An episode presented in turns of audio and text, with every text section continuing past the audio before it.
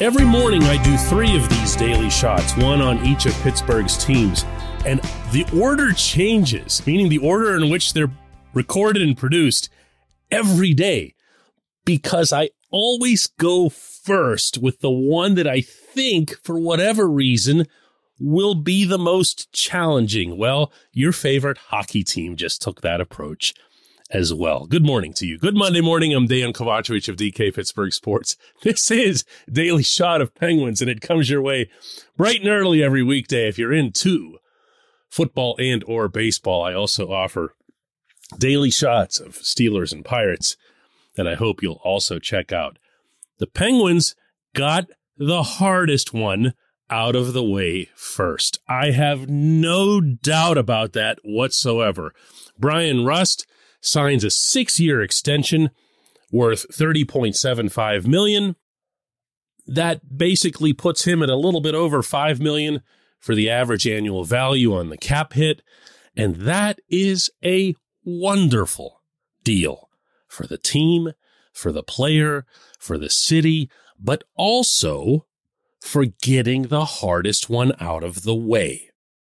But first, let's address the player because it was Rust, who had told us last week at the locker cleanout day in Cranberry that he was looking for just something that's fair. He wasn't looking to rip anybody off or blow the market out of the water.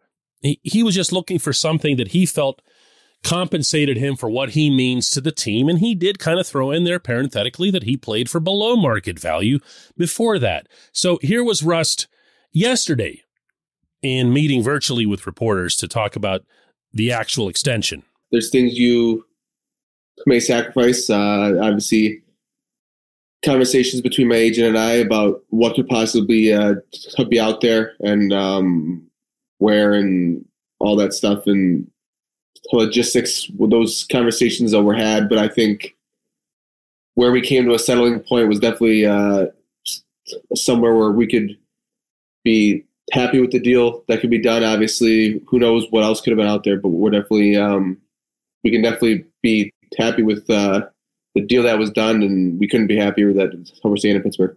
There it was. Call it a hometown discount. Call it whatever it is that you want.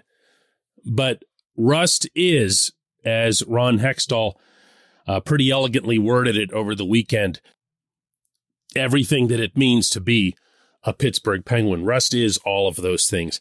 And I'll go way past what you see on the ice because I see a lot of the work that he does off the ice uh, with charities in the community right there outside the locker room. This was pre COVID times. Win or lose, Rusty was out there with a certain designated family that was brought in to watch the game uh, meeting with them, even if it was the toughest game, even if he'd gotten the snot knocked out of him. He was out there, he'd put on a smile and do what uh, he felt was the right thing to do in that situation. Just a good, good person, in addition to being a good, good hockey player. But this, this move also happens to be, from the team perspective, a good, good calculated opening salvo to this offseason. This portion of Daily Shot of Penguins is brought to you by the good people at the Greater Pittsburgh Community Food Bank, where they're committed to providing food for all of our neighbors in need across Western Pennsylvania.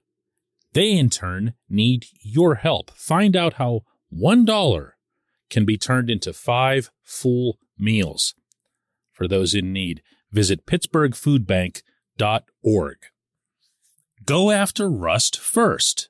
See how it goes. Now, according to Rust, he first heard from Hextall and management last Friday. Things began to accelerate. He had to take some time off Saturday to do the right dad thing on his son's birthday. And then everything just got back together again and got done very quickly. And while it's absolutely imperative to understand that the Penguins' real priority in signing Bryan Rust was to, you know, sign Bryan Rust. By having him done first, they now can go to the rest, particularly the two core guys, and say to Evgeny Malkin and Chris Letang, look at what Rusty just did. Look at what Sid's going to be playing for for the next three years. How much do you value what we have here in Pittsburgh? How much do you value having each other as teammates or line mates or defense partners or just friends? How much do you value specifically, Gino and Letang, the opportunity to win potentially a fourth championship with the same core group, something that would put you into categories that haven't been seen since the 1950s Montreal Canadiens. Mind you, I'm not sitting here making those predictions. I'm positing what Hextall and the team might put forth to these guys now. Look what they just did. Look what they're doing. Let's do the same thing that we just did with Rust, which is to sit down and have a very candid and honest conversation about where both of us are, meaning the team and the player, meaning the team's cap space and the player's status within their stage of the career. And let's really work something out here. It won't be easy to keep everyone. And by everyone, I'm very much including Rickard Rakell, as well as other lesser free agents or restricted free agents. By my estimate, after signing Rust, the Penguins are left with around 18 million in cap space for the coming season. And yeah, you see what I mean? As soon as you commit to Letang, now you're down to 10 and you pay Malkin and you're where? Do you see what I'm saying? Now, there can be other moves. I think there have to be other moves that are made in order to free up even more space. And I'm of the passionate belief that any reductions, most of the reductions, have to happen on the blue line, which remains the NHL's highest paid, despite being nowhere near the league's best.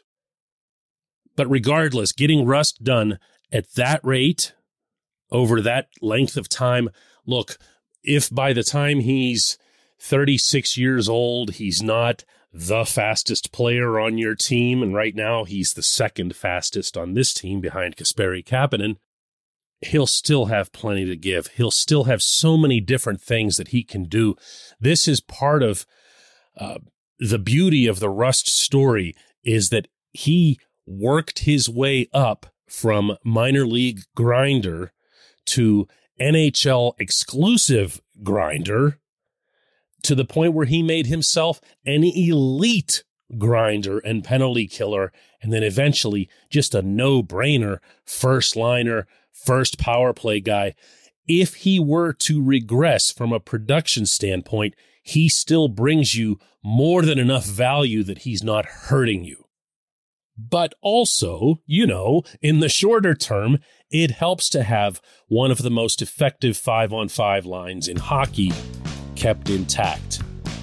Now, good luck with the rest. I mean, at least, at least I thought it didn't look as hard as this. Maybe it is. When we come back, just one question.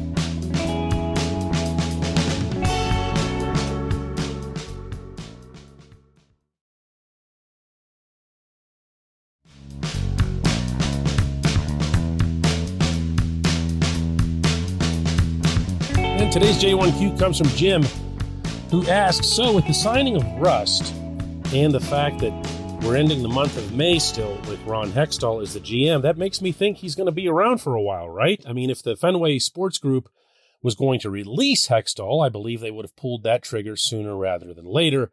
A new GM would need time to get up to speed on contracts and everything else. Yes, Jim, I'm with you. You're completely correct I believe. And I've had every indication to this effect since season's end and have been saying so. In any business, large or small, the last thing that an employer or an owner wants is for a person they don't trust to be managing the money while they try to figure stuff out. And that goes double for a situation that's as pivotal as this one is toward the franchise's future. This is, as I've been saying, the off season. This one isn't just going to determine how next season goes, it's going to determine the outlook for the next three.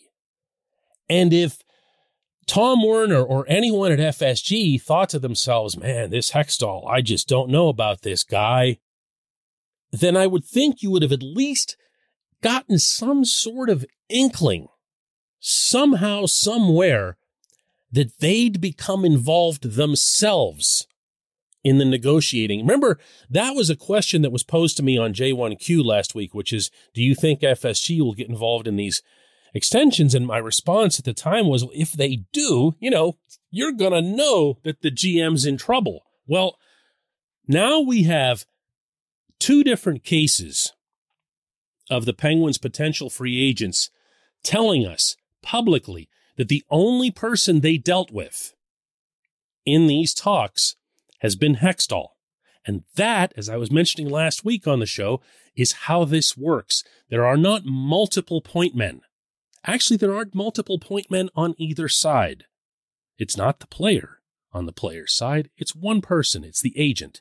There's an agent and then there's a GM unless you're a really low level player, you might be dealing with someone like the director of hockey operations or developments or whatever.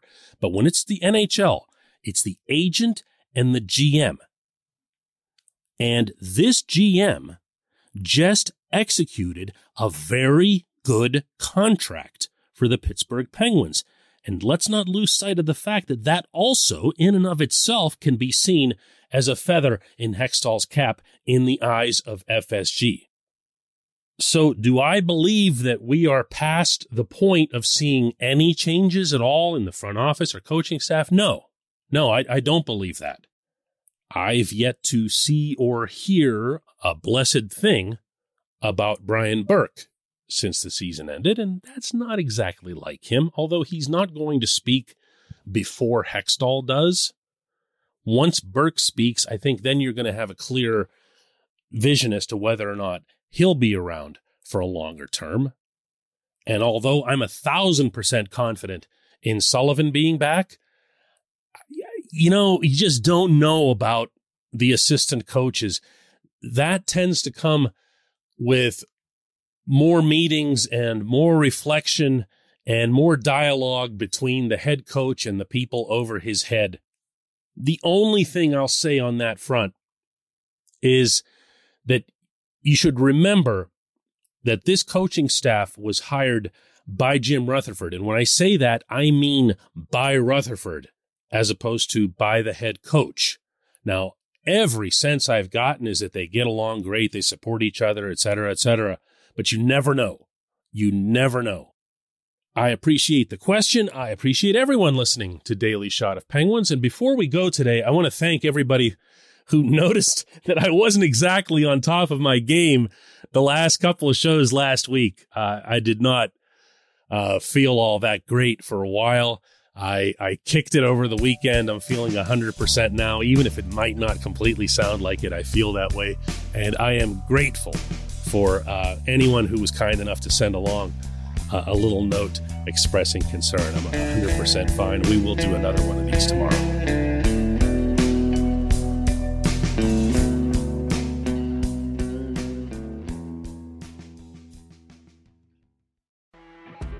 You know, when you're listening to a true crime story that has an unbelievable plot twist that makes you stop in your tracks? That's what our podcast, People Are the Worst, brings you with each episode. I'm Rachel. And I'm Rebecca. We're identical twins who love true crime cases that make you say, didn't see that coming, and we hate the people responsible for them. Listen to People Are the Worst now on Apple, Spotify, or wherever you get your podcasts.